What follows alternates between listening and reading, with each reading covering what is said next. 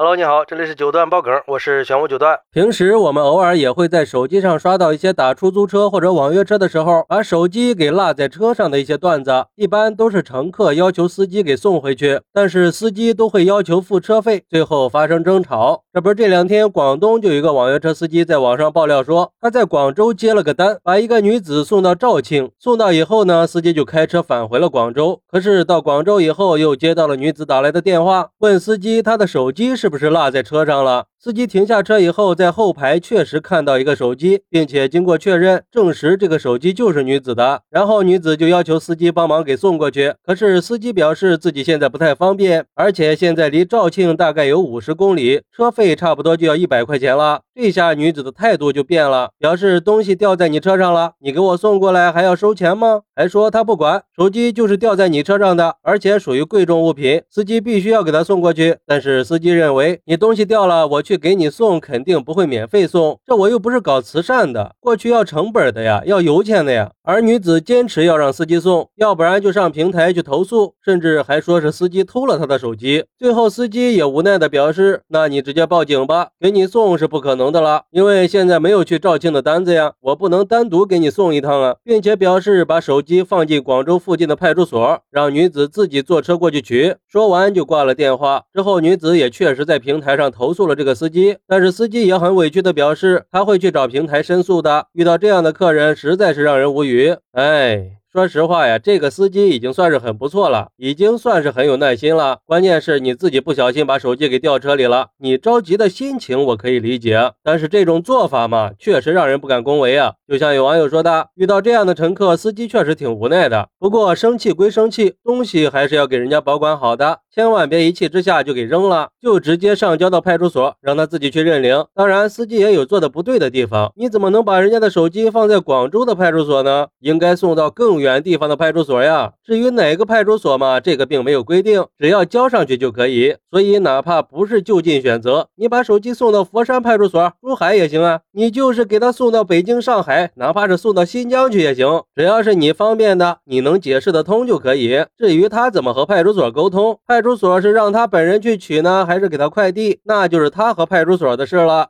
哇，这网友够狠的呀！还有网友表示，作为成年人呢，就应该为自己的错误买单。女子这种想让别人替她买单的逻辑是没有同理心的。说白了就是习惯了以自我为中心的表现。他觉得自己的手机有价值，别人就应该替他挽回损失。可是别人开车五十公里，难道就没有价值吗？至于女子后来威胁说司机偷了她的手机，这明显是恼羞成怒了。这种行为更恶劣，几乎已经是讹诈了。站在司机的角度来说，免费给你送了那是情分，不免费他是本分，是没有任何问题的。不要总把别人的善良当成理所应当。不过，也有网友认为，司机在这个时候强调费用太过于冷漠了，缺乏对顾客的理解。作为服务行业，就应该站在消费者的角度去考虑问题。很明显，这个司机跟顾客的沟通是存在问题的。这种情况，顾客着急是肯定的呀。但是，作为服务行业的司机，不应该激动，完全可以冷静的去沟通嘛。比如说，看能不能通过快递来解决呀，或者给顾客解释一下，等有去肇庆的单子了，给带过去。这些方式应该都是行得通的，也就不至于闹成这样了吧。但是我觉得司机的做法是没有任何可以诟病的地方的，不管是从道德层面还是法律层面，捡到手机我还你手机，费用你出或者你自己来拿，没有任何问题。我还专门去查了资料，根据民法典的规定，捡到遗失物应该妥善保管，并且返还权利人，而且捡东西的人应该及时通知权利人领取或者送交到有关部门。在送交有关部门以后，有关部门在失物被领走之前，也应该妥善保管。